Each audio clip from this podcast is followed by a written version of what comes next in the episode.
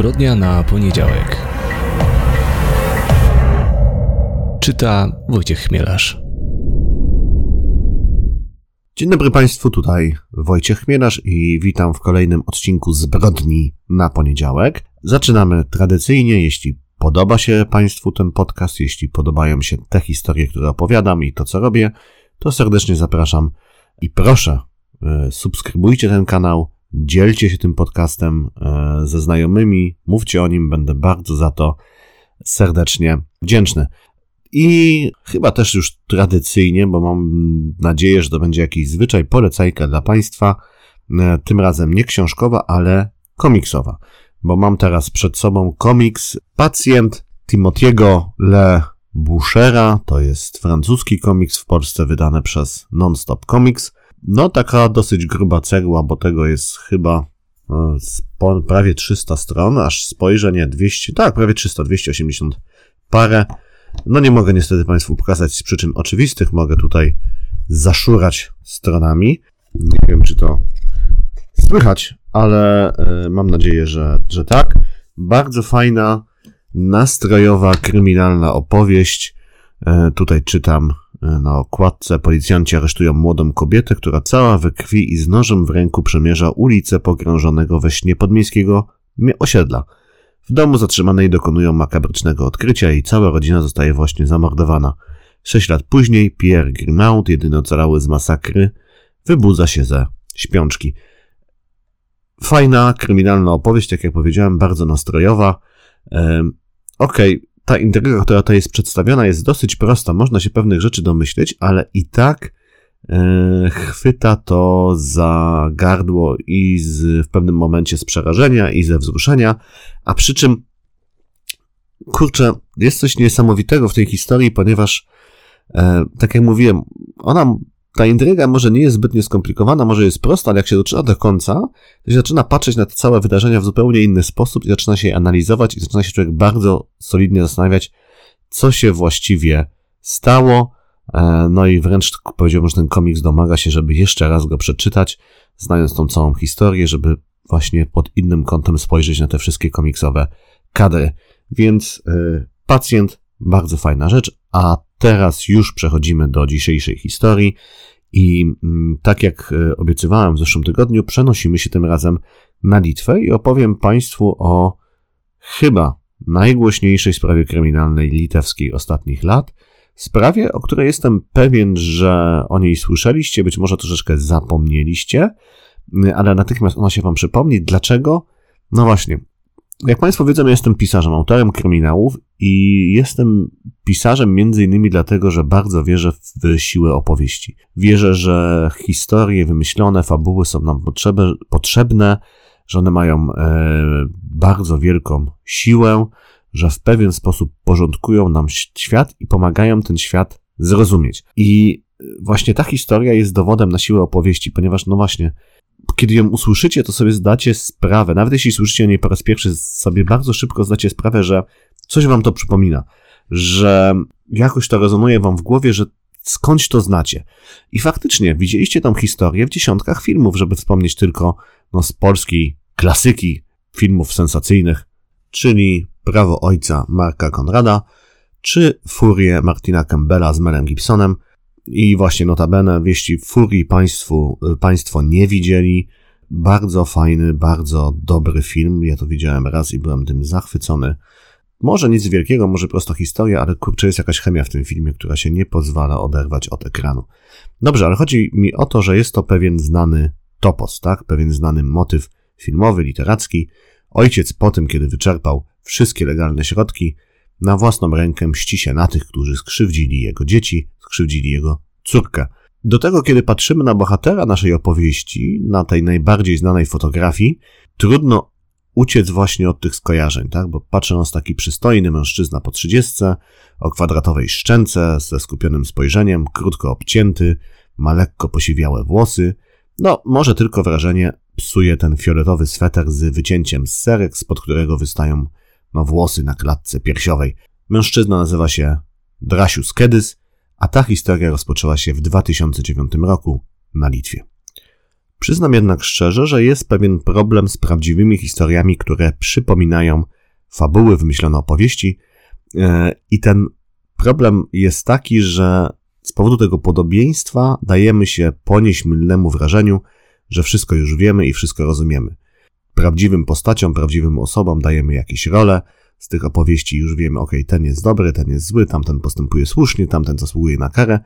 Tymczasem to nie do końca tak. Życie rzadko daje nam jasne odpowiedzi i najczęściej zostawia nas z masą pytań. Tak i dlatego opowiadając o Drasiusie Kedysie, trzeba bardzo się pilnować i umieć oddzielić to, co wiemy na pewno od tego, co się domyślamy, a co nam jeszcze oddzielić od tego, co nam, nie wiem, podpowiadają te skojarzenia e, w głowie. Chodzi mi o to. Opowiem Państwu o tej historii, ale proszę o pewną ostrożność e, w sądach i w wyciąganiu wniosków, bo naprawdę jest tu dużo znaków zapytania i jestem pewien też, że my wielu rzeczy po prostu nie wiemy. No dobrze, ale to zacznijmy. Drasius Kedys urodził się w 1972 roku na Litwie. Zajmował się handlem. Jeździł za granicę z futrami i innymi towarami, które sprzedawał w krajach zachodniej Europy. Plotki mówiły, że miał kontakty ze światem przestępczości zorganizowanej, że współpracował z rosyjską mafią i takie różne rzeczy, ale jego rodzina stanowczo temu zaprzeczała. Przyznawali szczerze, że nie był aniołkiem, lubił boks, szybkie samochody, dobrą zabawę, ale nie miał żadnych zatargów z prawem. No i faktycznie w toku tej mojej kwerendy, czytając dużo, bardzo dużo materiałów na temat tej sprawy i dużo materiałów, artykułów o Drasiusie Kedysie, no nie znalazłem e, żadnych informacji, żeby kiedykolwiek był aresztowany, żeby postawiono może jakieś zarzuty. Mm, no, po prostu wydaje się, że nie miał faktycznie żadnej styczności z policją, nigdy nie stawał przed sądem. Na początku lat 2000 e, w solarium, które prowadziła jego mama, Dronsius, wtedy już po trzydziestce, poznał 16-letnią Laimę Stankunaitę. No i natychmiast stracił dla niej głowę, szybko zostali parą i w roku 2004, kiedy staje Kunajtej, to jest pewien ważny szczegół, bo do tego będziemy wracać i on nam troszeczkę mówi o Kedysie. Ona nie miała jeszcze wtedy 18 lat, no i właśnie wtedy urodziła się ich córka Deimantele. Wzięli ślub, ale rozstali się już w roku 2006. Rozpoczęła się natychmiast sądowa batalia o prawa rodzicielskie. Wygrała Laima, a Drąsiów dostał tylko, mógł liczyć tylko na weekendowe widzenia. Jednak wkrótce córka zamieszkała u niego i tutaj są rozbieżne wersje, jak do tego doszło. Więc według rodziny Kedysa Laima nie zajmowała się córką, ona umieściła ją w takim ośrodku. Trochę trudno mi było uwierzyć, jak to przeczytałem. No, to był taki ośrodek dla dzieci, gdzie ta dziewczynka mogła przebywać, uwaga, przez cały tydzień, 24 godziny na dobę i w tym czasie Lejma mogła się zajmować własnym życiem, e, bawić się, chodzić do klubów i tak dalej. Przynajmniej tak mm, twierdzi rodzina Kedysa. Drąsius, kiedy się o tym dowiedział, zabrał dziewczynkę do siebie. Lajma chciała tą dziewczynkę odebrać, ale nie, została, nie została wpuszczona do domu, no i ona wtedy miała mm, po prostu machnąć na to wszystko ręką. E, według e, Lajmy z kolei córka została po prostu porwana przez ojca mm, i przebywała w domu rodziców Drąsiusa a ona nie miała właściwie z nią żadnego kontaktu. Potem e, doszło do kolejnej rozprawy sądowej, z tego co czytałem, i na tej rozprawie no, prawa rodzicielskie wygrał, zdobył Drąsius. No i mniej więcej wtedy e, pojawiły się nagrania. No dobrze, jakie nagrania? To były filmy, które nagrał w domu swoich rodziców Drąsius Kedys. Na tych filmach widzimy jego córkę, która opowiada, i tutaj oszczędzę Państwu szczegółów, opowiada używając bardzo obrazowego języka, e, a także gestów, jak jej matka, czyli właśnie Laima, e, wraz ze swoją siostrą Violettą Neruszczewinczenę sprzedawała ją trzem mężczyznom. Tak, czyli trzej mężczyźni mieli wykorzystywać seksualnie córkę kilkuletnią, wtedy bodajże 3-4-letnią Dronsiusa Kedysa. Pierwszym z tych mężczyznów był niejaki Andrius Usas, miejscowy polityk, który spotkał Lajmę, kiedy ta odwiedzała ośrodek pomocy. Ona odwiedzała ten ośrodek pomocy, no po to właśnie, bo walczyła o prawa rodzicielskie e, do córki i e, Andrius Usas tam właściwie nie pamiętam, dlaczego on tam się znalazł, czy on tam pracował, czy, czy kogoś odwiedzał. W każdym razie oni się spotkali, ona opowiedziała mu o swojej sytuacji, o swojej sytuacji, a ten zgodził się jej pomóc w walce o córkę i faktycznie e, bardzo się w to zaangażował, łącznie z tym, że ją odwiedzał w domu.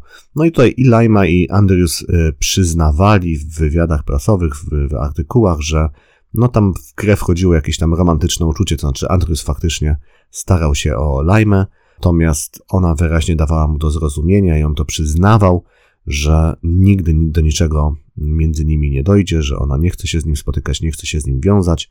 No on jej i tak dalej pomagał. E, drugim mężczyzną, o którym opowiadała córka Kedysa, był niejaki Jonas Furmanavicius, który był lokalnym sędzią. Notabene pracował w drzwi w drzwi z siostrą Kedysa Neringą Węckiene, ponieważ Neringa również była sędzią. Wreszcie trzeci mężczyzna to niejaki Aidas, no i jego tożsamości, kim on był, jaką rolę odgrywał w całej tej historii, nigdy nie poznano. Dobrze, więc mamy tych trzech mężczyzn, oni mieli seksualnie wykorzystywać dziewczynkę, ona o tym wszystkim opowiadała w tych nagraniach. Kiedyś te nagrania przekazał władzom, ta rozpoczęła wstępne śledztwo, które jednak nie przyniosło żadnych rezultatów, znaczy nikogo nie zatrzymano, nikogo nie aresztowano, nie rozpoczął się żaden proces. Kedys przekazał więc te nagrania mediom, razem z tymi nagraniami przekazał jakąś opinię e, psychologa, w którym ten psycholog twierdził, że no, dziewczynka nie konfabuluje, nie zmyśla, wszystko co mówi jest prawdą. No i, e, i w tym wypadku Kedys nie był zadowolony ze skutków swoich działań, ponieważ żadna z telewizji nie chciała wyemitować tych nagrań. Wszystkie tłumaczyły, że e, chodzi tutaj o dobro dziecka, że nie chcą po prostu tych nagrań emitować, bo e, wtedy no, zostanie naruszone dobro dziecka, tak wszyscy zobaczą tą dziewczynkę, e, wszyscy usłyszą to, co ona opowiada. Natomiast chętnie przeprowadzano wywiady z samym Kedysem, Mężczyzna opowiadał w nich, że ci trzej pedofile to wysoko postawieni, wpływowi mężczyźni i dlatego nie może liczyć na żadną pomoc litewskiego wymiaru sprawiedliwości i w związku z tym sam będzie musiał podjąć drastyczne kroki. W październiku 2009 roku biały Volkswagen Transporter zablokował drogę sędziemu Furman Wiciusowi, kiedy ten jechał do pracy. Sędzia wysiadł ze swojego samochodu i wtedy zaczęto do niego strzelać. Został trafiony cztery razy, trzy razy w brzuch i raz w głowę. Prawdopodobnie ten sam biały Volkswagen Transporter pojechał potem pod dom Violetty na Rusewiciene, e, czyli siostry Lajmy, e, i kobietę zastrzelono na progu jej własnego domu. Ciało odnalazła jej córka kiedy wracała ze szkoły. Następnie kierowca wana skierował się do mieszkania Andriusa Usasa, tam jednak z jakiegoś powodu i nikt nie wie dlaczego nie doszło do żadnego zabójstwa. Usas szczęśliwie przeżył i przez pewien czas był najbardziej chronionym człowiekiem na Litwie, ponieważ policja od razu wytypowała podejrzanego i stwierdziła, jak się domyślamy, że tym podejrzanym sprawcą tych morderstw był Drasius Kedys. E, mężczyzna jednak zniknął. Tak, dosłownie rozpłynął się w powietrzu, nikt nie wiedział, gdzie on przebywa, co się z nim dzieje. Litewska policja szukała go w całym kraju i w Europie, rozsyłała listy gończe. Bezskutecznie. Nikt nie wiedział, co się stało z Drasiusem Kedysem. Pół roku później drużyna miejscowych harcerzy wyruszyła na brzeg zalewu Kowińskiego, no żeby tam posprzątać w jakimś tam dniu e, czynu społecznego, czy tam sprzątania świata. E, znaleźli na brzegu zalewu ciało mężczyzny, którego potem zidentyfikowano jako Drasiusa Kedysa.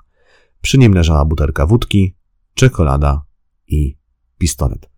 Jak wykazały badania balistyczne, był to ten sam pistolet, z którego zabito Furman Wiciusa i Violettę Naruse Wicienę.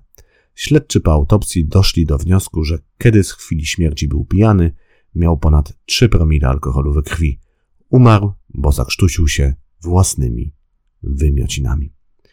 W tą wersję historii nie uwierzyła rodzina Kedysa, która przekonywała, że mężczyzna został po prostu zamordowany, no i na to miały wskazywać obrażenia na jego ciele.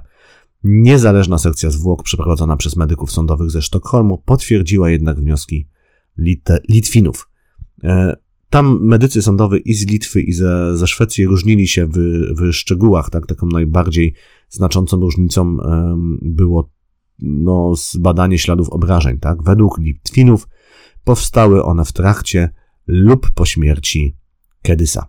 E, według Szwedów przed lub w trakcie śmierci mężczyzny, tak? Czyli według Litwinów w trakcie lub już po śmierci, a według Szwedów przed lub w trakcie śmierci. Mała różnica, ale dosyć yy, znacząca, jednak nawet Szwedzi przyznawali, że to wcale nie znaczy, że mężczyzna został przez kogokolwiek zaatakowany przed śmiercią i nawet oni przyznawali, że tak umarł z powodu no, yy, uduszenia i zachrztuszenia własnymi wymiocinami. No, jest w tym, w tej historii, w tej scenie, w tym wątku tej, tej opowieści bardzo dużo znaków e, zapytania. E, one oczywiście od razu wypłynęły, zostały podchwycone przez dziennikarzy, przez rodzinę, przez internautów. E, no, przede wszystkim nikt nie wie, co się działo przez pół roku z Dariusem Kedysem. Przez pół roku ukrywał się niedaleko Kowna i nikt go nie mógł znaleźć, nikt nie wiedział, gdzie on jest. Najbardziej prawdopodobna hipoteza mówi o tym, że ukrywał się u swojego wujka, e, który mieszkał niedaleko. No natomiast e, temu wujkowi nigdy nie postawiono żadnych zarzutów, że ukrywał Kedysa. Nigdy tej hipotezy nie udowodniono. E, według innej hipotezy gdzieś tam mieszkał przez te pół roku w jakimś schronie z czasów II wojny światowej, który tam był w okolicy. No i wreszcie jest trzecia hipoteza, najbardziej sensacyjna, najbardziej niewiarygodna. No więc tam niedaleko był, jest szpital psychiatryczny i według tej hipotezy Kedys był siłą przez pół roku przetrzymywany właśnie w tym szpitalu psychiatrycznym. Dowodem na to mają być, e, no z jednej strony, podobno, znowu zaznaczam, po prostu jest tam w tej historii tyle znaków zapytania, tyle niepotwierdzonych plotek, że to trzeba wszystko traktować z dużą z dużą ostrożnością.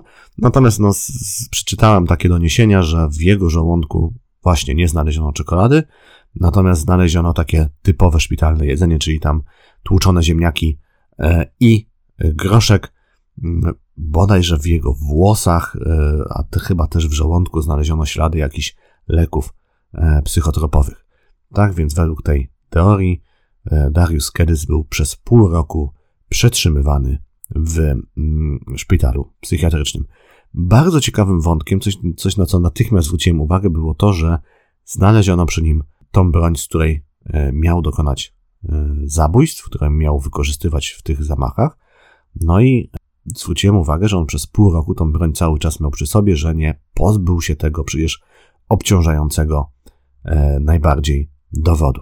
No i tutaj litewscy śledczy wskazują, że on tego nie zrobił, bo nie wiedział do końca jak, bał się tą broń wyrzucać, a to wszystko dlatego, że no, był niedoświadczonym przestępcą i e, nie zachowywał się profesjonalnie, że tak e, to ujmę.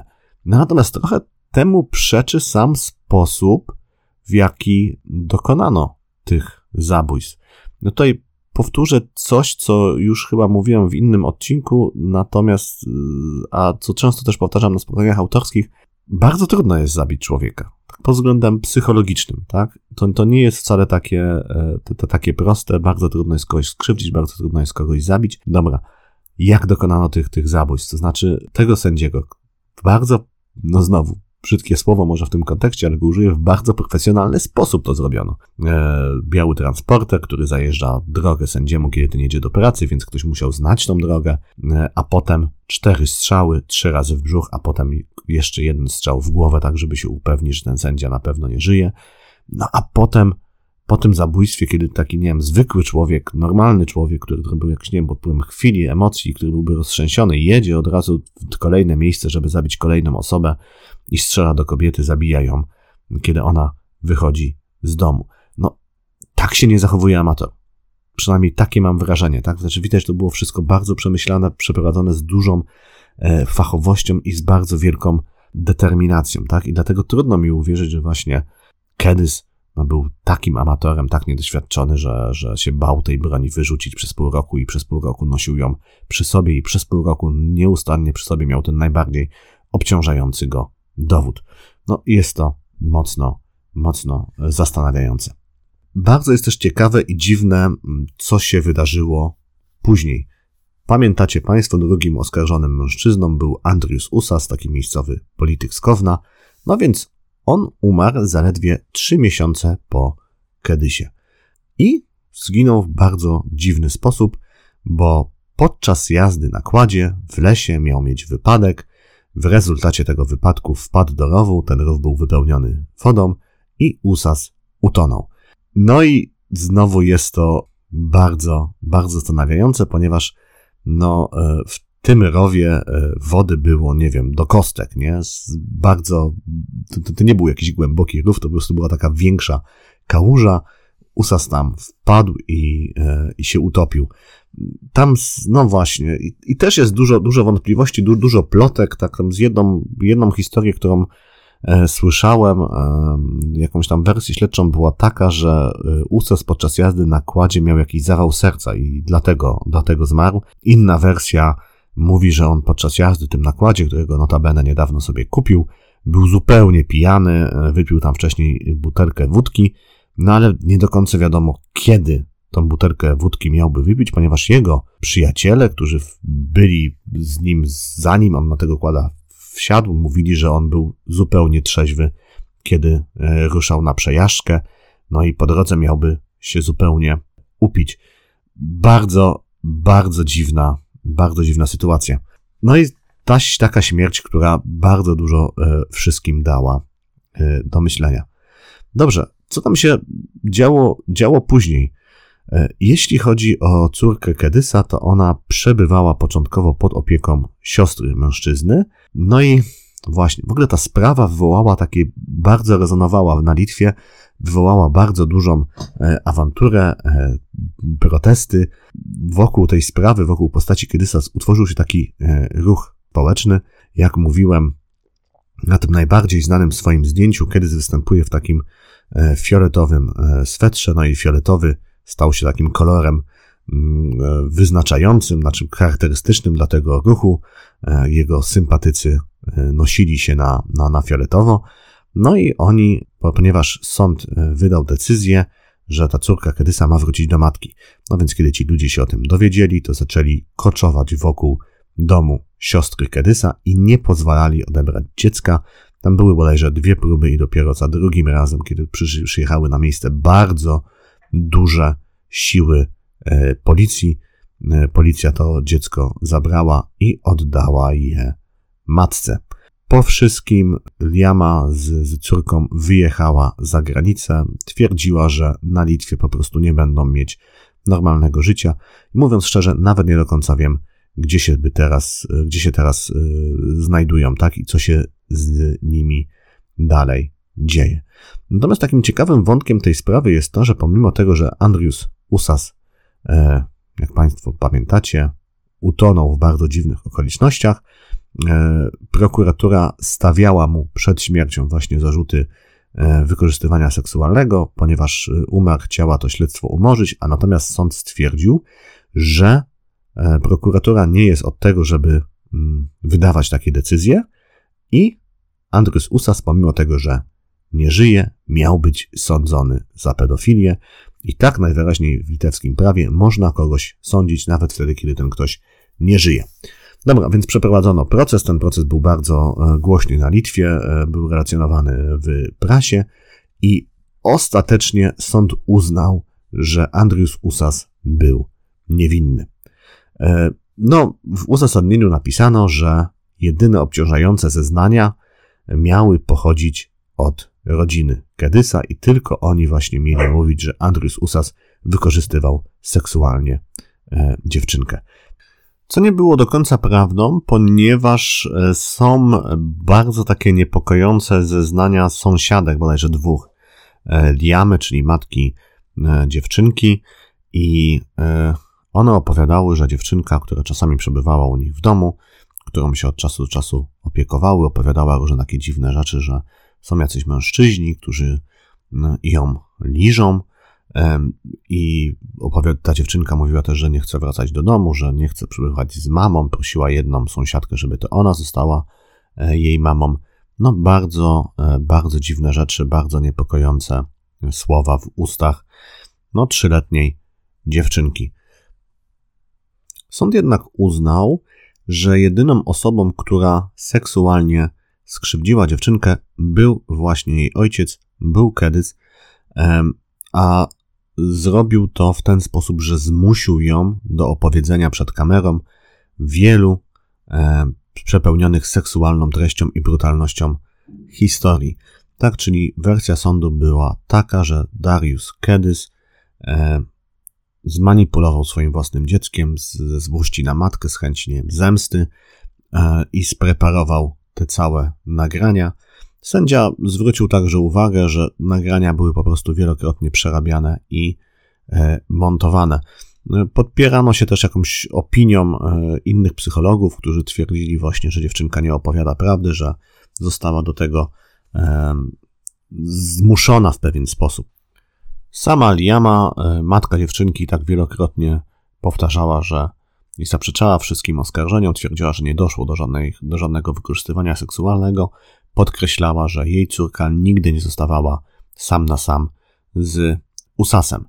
Więc e, raz jeszcze sąd uznał, że Usas jest, był niewinny, a całe oskarżenia są po prostu manipulacją, że wszystko to zostało wymyślone przez Kedysa, a opowieści dziewczynki, no, powstały w ten sposób, że Kedys manipulował swoim własnym dzieckiem, poniekąd zmuszał ją żeby te wszystkie rzeczy opowiedziała i dała się nagrać. Natomiast to się wydarzyło po latach, a my wrócimy jeszcze na chwilę do tego roku 2009-2010. No ta sprawa Kedysa po prostu była niesamowicie głośna i dosłownie podzieliła litewskie społeczeństwo. Niektórzy uważali Kedysa za bohatera, który sam stanął przeciwko mafii sądowo-biznesowej, mafii pedofilii, no i zapłacił za to najwyższą cenę. No, inni uważali, że był, nie wiem, jakimś psychopatą, który, który z zimną krwią zabił dwójkę niewinnych osób. Tak jak mówiłem, no tam grupa jego takich zwolenników, no, pilnowała domu jego, jego siostry, tak, broniła wejścia mm, policji, zabraniała wejścia policji, kiedy ci przyszli po dziewczynkę, żeby oddać ją matce. Dochodziło naprawdę do wielotysięcznych manifestacji, nie wiem, solidaryzujących z, z Kedysem. Nawet doszło do tego, że kiedy prezydent ówczesna Litwi, y, Litwy Dalia Grabauskaite była na jakimś szczycie w Chicago w Stanach Zjednoczonych, to jej samochód został w Chicago otoczony przez protestujących Litwinów, którzy domagali się wyjaśnienia sprawy Kedysa, tak i doprowadzenia winnych przed oblicze sprawiedliwości. No, w tej temperaturze e, z, z politycznego i jakiegoś społecznego sporu siostra Kedysa Neringa założyła partię polityczną. Ta partia polityczna nazywała się Droga Odwagi. Ona sama w wywiadach prasowych twierdziła, że dostaną w wyborach no kilkanaście procent, że będą rządzić krajem albo przynajmniej współrządzić. Politolodzy uważali, że nie przekroczy progu wyborczego. No, spotkali się gdzieś po środku, ponieważ w wyborach Droga Odwagi zdobyła 8% głosów, no i to wystarczyło, żeby Neringa i tam kilka innych osób dostały się do litewskiego Sejmu. Jednak jej kariera polityczna nie trwała długo. W roku 2013 pojawiły się liczne oskarżenia przeciwko niej. To były, tak nie wiem, oskarżenia o, o, co, o to, że nie wykonywała wyroków sądów. Tak, jak przypominam, ona sama była sędzią, ona zrezygnowała z tego sędziowania w pewnym momencie żeby poświęcić się polityce. No i faktycznie nie wykonywała poleceń sądów, tak, bo, sen, bo sąd kazał jej oddać e, córkę Kedysa e, matce. Ona tego polecenia nie, nie wykonała. Tam były oskarżenia o jakieś sprzeciwianie się policji, o jakąś napaść na policjanta, takie, takie rzeczy. Nawet były jakieś chyba oskarżenia o szpiegostwo. No, mnóstwo zarzutów, chyba ponad 40 różnych zarzutów jej, jej, jej postawiono. Sejm zgodził się na to, żeby y, zabrać jej immunitet i ona bodajże w roku 2014 uciekła do USA, tak i stamtąd kontynuowała tą swoją krucjatę w imieniu e, brata. Została na wniosek Litwinów aresztowana w 2018 roku.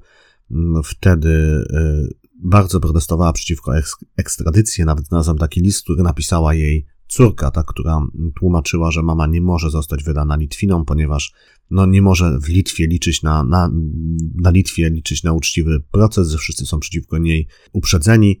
No sama Neringa twierdziła, że jeśli zostanie wysłana na Litwę, to tylko po to, żeby ktoś ją tam zabił. No jednak z amerykańskie sądy przychyliły się do wniosku o ekstradycję, została ona wysłana na Litwie, no i tam e, z tych 40 zarzutów ostało się dosłownie kilka właśnie o to niewykonywanie poleceń sądu i chyba o napaść na policjanta.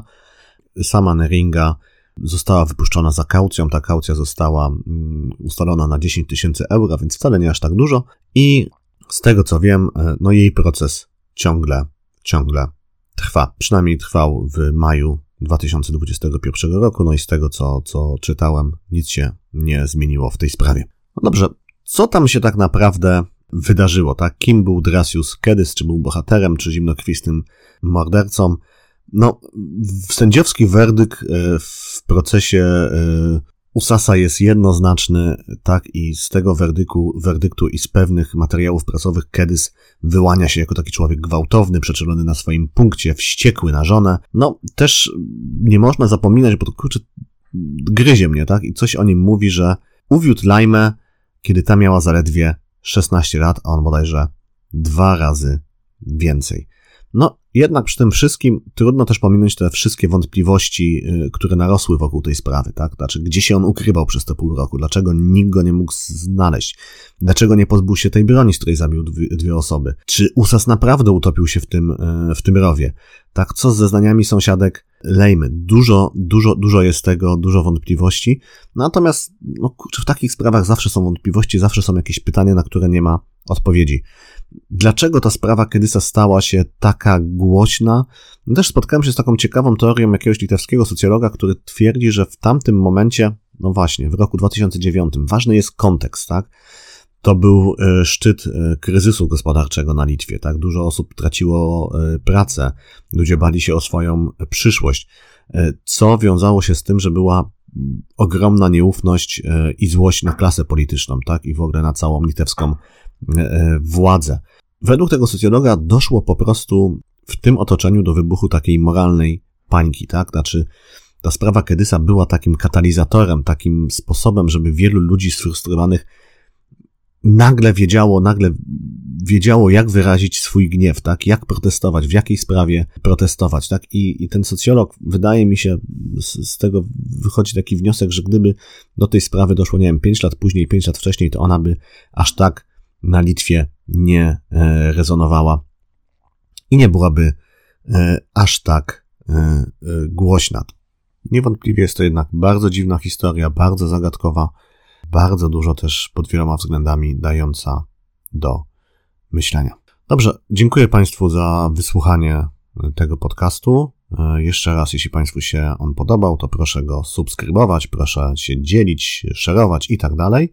A ja już zapraszam do wysłuchania kolejnego odcinka, no gdzie opowiem o pewnej bardzo brutalnej e, sprawie kryminalnej ze Stanów Zjednoczonych tym razem, ale związanej, no właśnie, z sezonem świątecznym, bo święta Bożego Narodzenia się przecież zbliżają, a nawet święta Bożego Narodzenia dochodzi do zbrodni. Raz jeszcze dziękuję. Wojciech Mienasz to była zbrodnia na poniedziałek.